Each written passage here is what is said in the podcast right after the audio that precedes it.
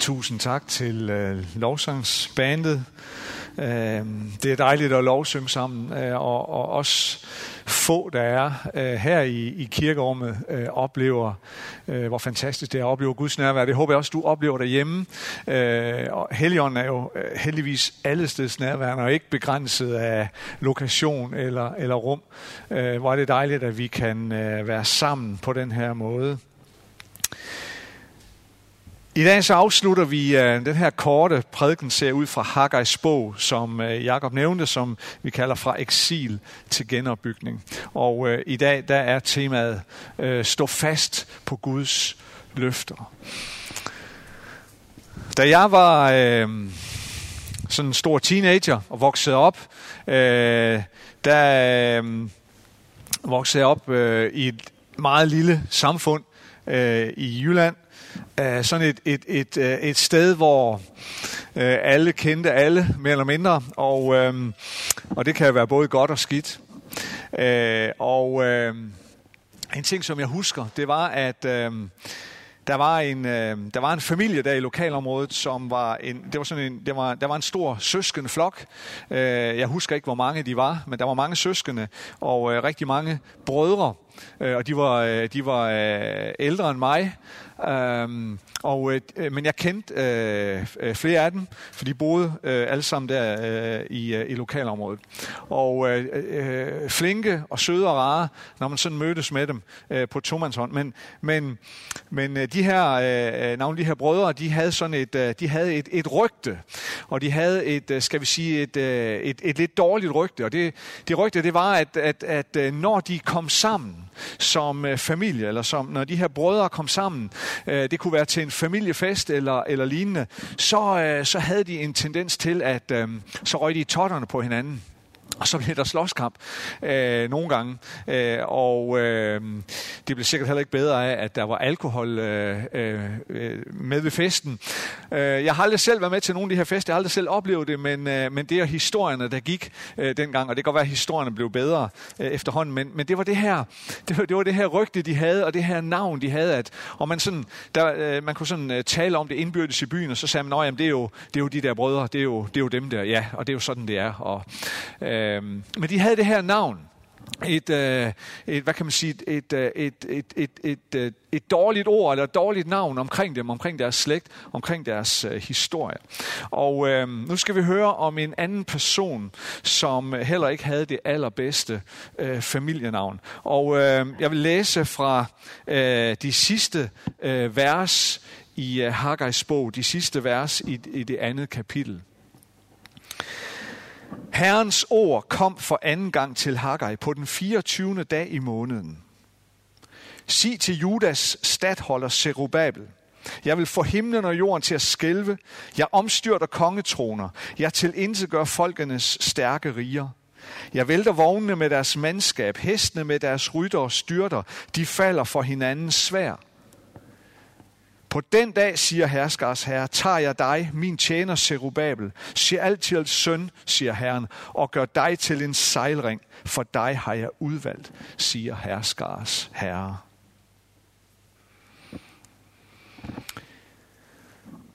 Haggais afsluttende profetiske ord er til en fyr ved navn Zerubbabel. Og han er en interessant person, blandt andet i lyset af, at han bestemt heller ikke havde det bedste familienavn eller familierygte i Israel. Zerubbabels bedstefar, han var engang konge i Israel, eller rettere, han var konge i Juda, i Sydriget, fordi Israel var jo på det her tidspunkt blevet delt i to riger. Hans navn var Konja. Men desværre var Konja ikke en af historiens bedste konger for Juda. Faktisk så var det på hans tid, og det var også som et resultat, ikke kun derfor, men også som et resultat af blandt andre Konjas måde at forvalte sit lederskab på og forvalte kongedømmet på, at Gud udstødte dommen over Israel, at de skulle fratages deres land og sendes i eksil i Babylon. Prøv at høre, hvad Gud siger om den her konge, om Zerubbabels bedstefar. Han siger det igennem profeten Jeremias. Der står sådan her i Jeremias' bog, kapitel 22. Så sandt jeg lever, siger Herren, skal Judas konge, Konja, Joakims søn, ikke længere være min sejlring på min højre hånd. Jeg river dig af mine fingre, så giver jeg dig i hænderne på dem, som stræber dig efter livet, dem du gruer for, i hænderne på Babylon og kongen Nebukadneser og på kaldæerne. Og så siger Gud videre igennem Jeremias om Konja. Skriv denne mand op som barnløs, en mand, hvis liv mislykkes, for det skal ikke lykkes nogen af hans efterkommere at tage sæde på Davids trone og på ny herske over Juda. Sådan blev der sagt om Zerubbabels bedstefar. På grund af hans måde at leve på, på grund af hans måde at forvalte det kongedømme på, som Gud havde givet ham, så mistede han og hans efterkommere tronen og riget.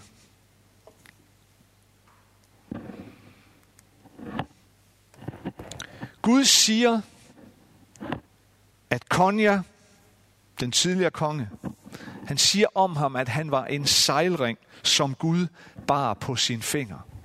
Hvilket fantastisk billede. En sejlring på den tid og i den kultur, det var en ring om fingeren eller om armen, med en, ofte med en sten i, hvor der var et sejl indgraveret. Det var meget kostbart, det var meget unikt. Og det her sejl, den som havde det her sejl, kunne bruge det til at underskrive kontrakter med. Kunne bruge det til at forsegle vigtige dokumenter. En mand med stor formue, for eksempel en herremand, eller godsejer vil vi kalde det i dag, kunne for eksempel give sin sejlring til sin mest betroede medarbejder, forvalter eller lignende, som så kunne handle på sin herres vegne. Så det var et billede på stor autoritet, på identifikation, på ejerskab. Husker du fortællingen om den fortabte søn i Lukas 15, som kommer hjem efter at have levet et usselt liv? Kommer hjem efter, at han tidligere havde ønsket sin far død. Han havde fået sin del af arven udbetalt på forskud. Han var rejst bort, og så havde han mistet alt. Og så går han i sig selv og kommer hjem. Men da han kommer hjem, så siger hans far til sine tjenere, giv ham rent tøj på. Giv ham sko på fødderne. Og giv ham ring på fingeren.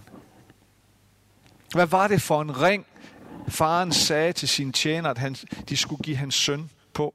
Det var en sejlring. Giv ham en ring på med mit sejl.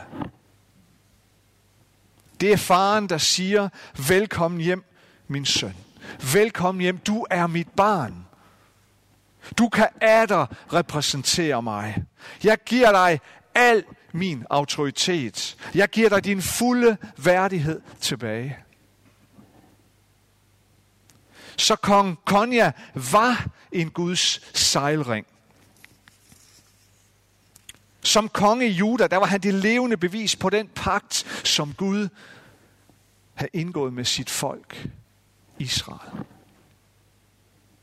Men kongen havde misligholdt kontrakten. Han havde brudt pagten, og nu kom konsekvensen.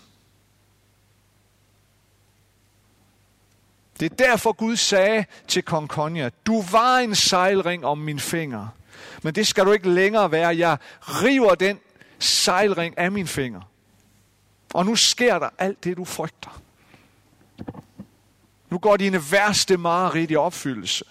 Du og din familie ryger i fangenskab i Babylon. Og din slægt skal aldrig mere tage sæde på Davids troner. I mister kongetitlen, og I mister kongeværdigheden. Det var Zerubbabels bedstefar. Det var Konja. Det var Zerubbabels historie. Det var hans navn. Det var den fortælling, der var i Juda om hans navn.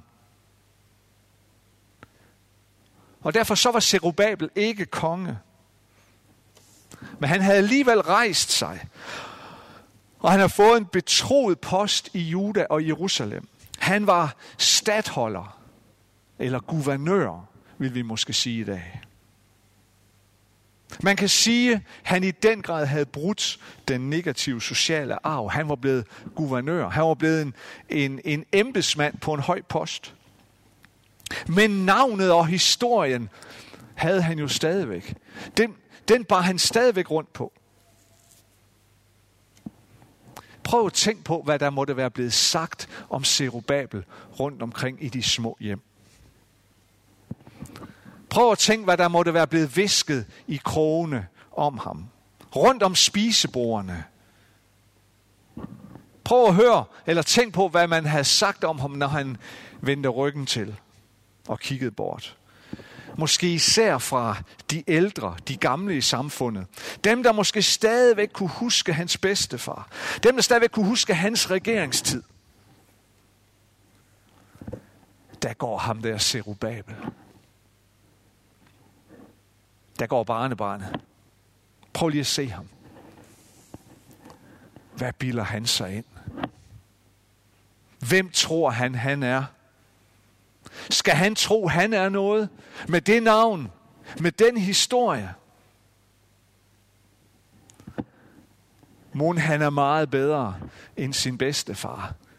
Æblet falder jo sjældent langt fra stammen, og så videre. Zerubbabel bar på et navn, som var blevet dømt af Gud på grund af bedstefarens troløshed.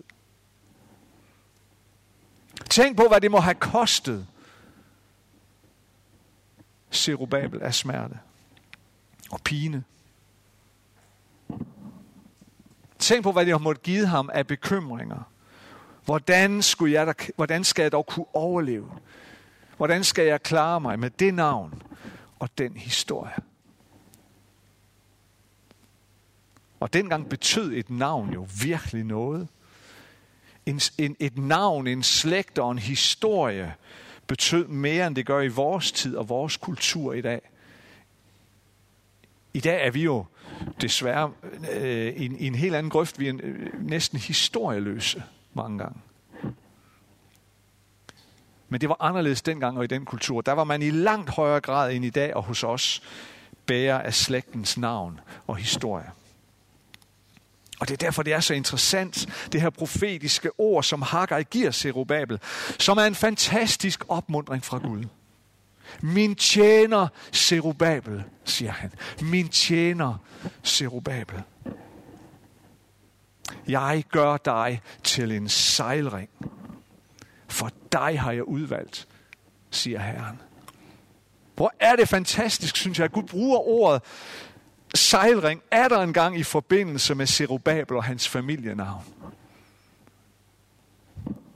Igen tager Gud det ord i sin mund, når han taler et ord ud over den familie, og ud over Zerubbabel især. Zerubbabels slægt havde mistet den værdighed, og den ære det var at være en sejlring for Gud. Gud havde sagt tidligere om hans bedstefar, den sejlring, du var, den river jeg af mine fingre. Det er slut. Men nu giver Gud Zerubbabel den samme titel. Fordi Zerubbabel stod for noget helt andet end tidligere. Noget helt andet end tidligere slægtled. Et helt andet hjerte. En helt anden karakter. En helt anden dedikation og overgivelse til Gud. Og så genindsætter Gud Zerubbabel. Ikke som konge, men med den samme værdighed og den samme autoritet ind for Gud. Den samme ære og hæder. Som jeg forstår det, så er der tale om en total genoprettelse af Zerubbabel. Det er Gud, der siger til ham, Zerubbabel, lad være med bare at se tilbage. Du skal ikke lade dig trykke ned af dit familienavn. Du skal ikke trykke dig ned af din tyngede historie. Du skal ikke lade dig trykke ned af, hvad andre måtte mene om dig på grund af din fortid, eller på grund af din slægt, eller på grund af din historie. Nu genopretter jeg dit navn. Nu genopretter jeg dit rygte. Og nu gør jeg det tydeligt for alle, at det er dig, jeg har udvalgt.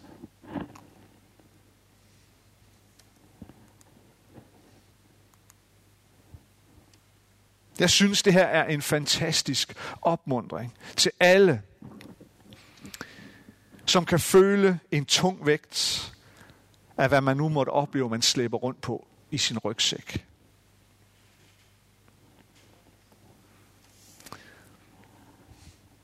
Det kan være, at du oplever en besværlig historie.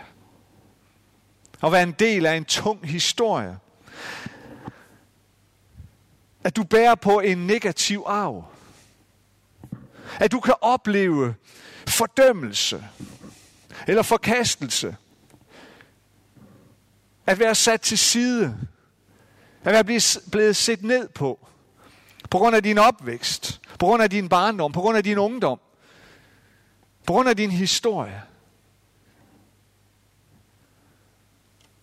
Prøv så at høre her. Gud er en Gud, som elsker at give et nyt navn til dem, som føler sig brudte, ødelagte og skamfulde. Det er evangeliets gode nyheder.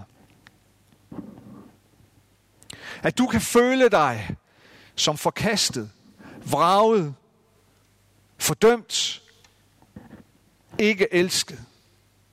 Men evangeliets gode nyheder, det er, at Jesus Kristus er Gud, som kommer til dig og siger, giv mig din skam. Giv mig din frygt. Giv mig din brudthed. Giv mig alle dine nederlag. For jeg elsker dig. Og jeg giver dig en ny værdi. Og jeg giver dig et nyt navn. Du er mit barn. Du er min søn. Du er min datter. Jeg genopretter dig. For jeg elsker dig. Og jeg har et formål med dit liv. Det er Gud, der kommer til dig og siger, det er ikke din fortid, der definerer dig. Der definerer, hvem du er. Det er min kærlighed til dig, og at du er mit barn. Det er det, der definerer dig. Og at du er elsket langt højere, end du nogensinde kan fatte, nogensinde kan rumme, nogensinde kommer til at forstå.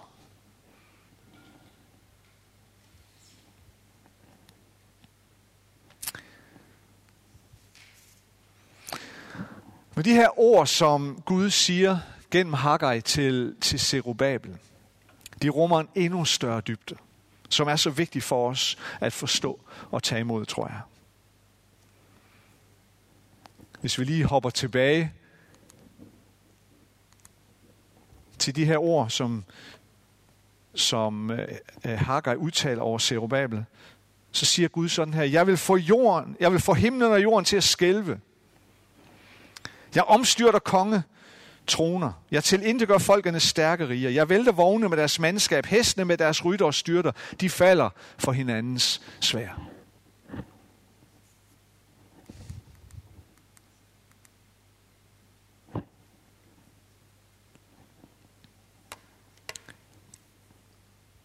Der er noget fantastisk stærkt og profetisk, og ikke mindst eskatologisk over det, Gud taler igennem Haggai. Det vil sige, det handler om de afsluttende ting, de sidste tider. Det, som Gud vil føre vores verden igennem, når Jesus kommer igen for at genoprette alt. Det ligger stærkt i det, som Gud siger til Zerubbabel her. Jordskælv, verdens magter væltes. Jordens mægtige riger styrter sammen osv.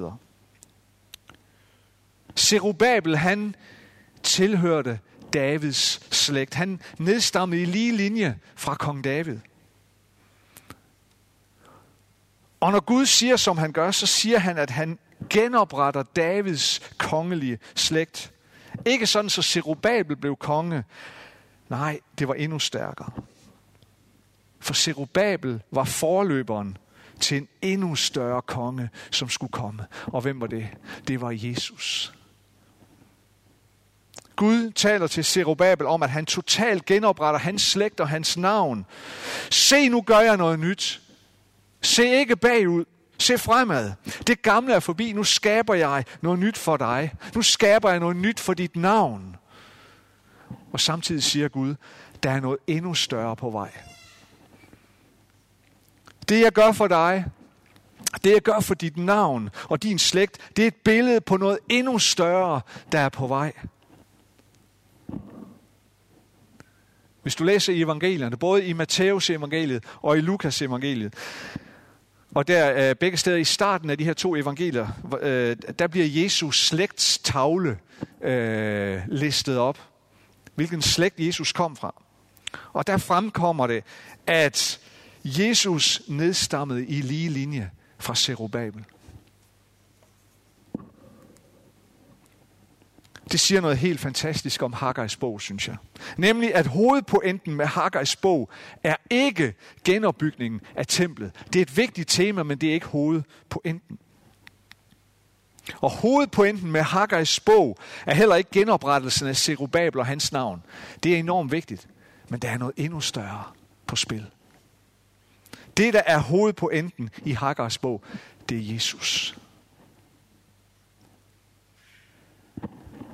Hovedpointen i Haggais bog, det er, at Jesus er det virkelige nye tempel, som det genopbyggede tempel skulle pege frem imod. Hovedpointen med Haggais bog, det er, at det er Jesus, der er den virkelige konge, som den genoprettede guvernør Zerubbabel skulle pege frem imod. Så hovedbudskabet i Haggais bog, det er kaldet til Guds folk i Jerusalem efter eksilen til at genopbygge templet. Men det var samtidig et større kald til at træde ind og spille en rolle i Guds store frelsesplan for hele menneskeheden. Deres lille rolle i at bygge en fysisk bygning som templet, det var en del af Guds redningsplan for hele verden. Det var et billede på det, som Gud ville gøre for hele menneskeheden. I skal genopbygge templet, men det er et billede på noget endnu større. Jeg synes til dig, som kan opleve håbløshed, så er det her et fantastisk budskab.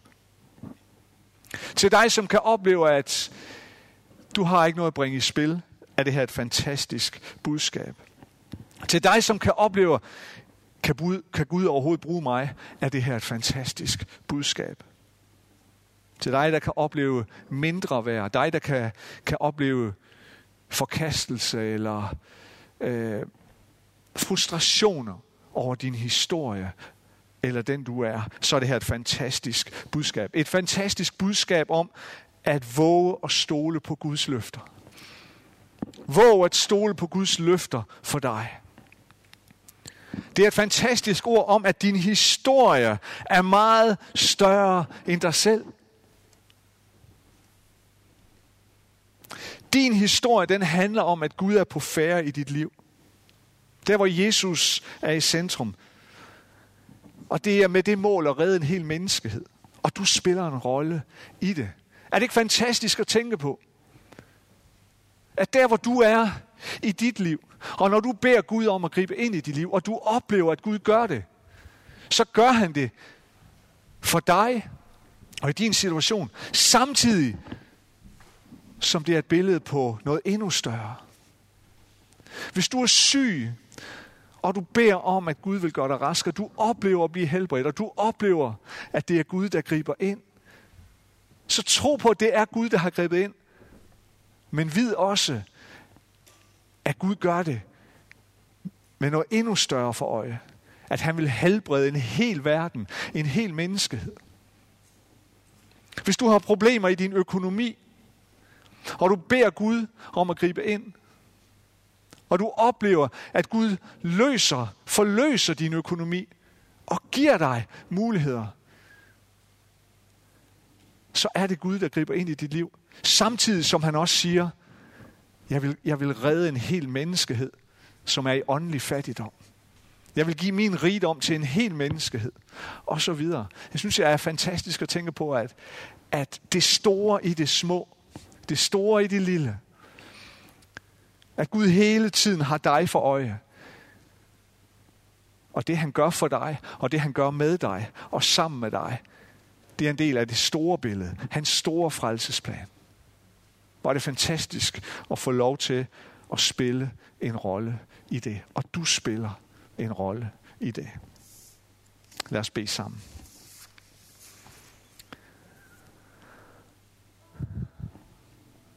Far, du er en vidunderlig far. Du er en vidunderlig Gud. Og vi elsker dig. Men vi kan kun elske dig, fordi vi ved, at du har elsket os først. Og tak fordi, at du aldrig svigter os og aldrig forlader os. Tak fordi, du aldrig svigter din pagt. Uanset hvor meget vi måtte svigte, uanset hvor meget vi måtte træde ved siden af, så er du trofast. Tak far, at vi må komme til dig, uanset hvilken historie vi er en del af, uanset hvilket navn vi bærer på, uanset hvilket rygte, der lyder om os, uanset hvordan vores baggrund eller fortid ser ud. Så gør du nyt i vores liv. Tak far, at det du gør, helt ned i det mindste i mit liv, også er et billede på alt det store, du vil gøre for at redde en hel menneskehed. Tak far, at jeg og den enkelte af os får lov til at spille en rolle i din store plan. I din store plan om at redde og genoprette en hel menneskehed. Tak far, at du sender os ud i den her verden. Den her verden, som du elsker så højt, så du gav din enbårne søn, sender du os ud i, for at være små billeder på din storhed. Små eksempler på det, som du vil gøre for en hel menneskehed. Så far, vi beder dig, fyld os med dit nærvær lige nu. Fyld os med Helligåndens nærvær, Helligåndens kraft og styrke. At vi må være som en sejlring om dine fingre. Tak for den autoritet, du har givet os at handle på dine vegne. Far, vil du give os kraft og styrke til at gøre det, til at være det, til at have mod til det. Forbarm dig over os, når vi falder, når vi svigter. Rejs os op på ny, og send os på ny. Iklæd din kraft, overøst med din nåde. I Jesu navn. Amen.